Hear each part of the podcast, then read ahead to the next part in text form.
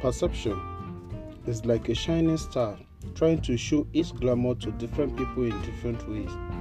Like a time bomb, what we all have in us will explode at a certain point in time.